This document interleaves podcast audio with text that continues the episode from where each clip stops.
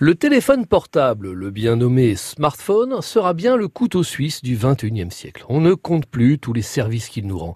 Téléphoner serait presque devenu accessoire. Je regarde la télé, j'écoute la radio, je parle avec mes amis, je consulte mon ordinateur, je scanne des documents, je lis le journal, je photographie, je filme, je consulte le dictionnaire, je réserve des billets de train ou de cinéma, je paye en magasin. La liste est longue, exponentielle même.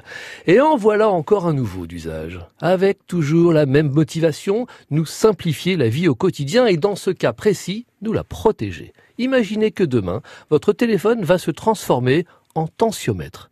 Pour y arriver, il suffira de connecter votre téléphone avec son appli HealthMate, c'est son nom, à un brassard en apparence classique, comme celui de votre médecin quand il vous prend la tension.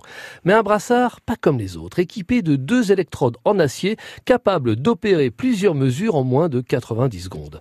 L'électrocardiogramme détectera tout trouble du rythme du cœur, pendant que le stéthoscope électronique, lui, identifiera tout dysfonctionnement des valves cardiaques.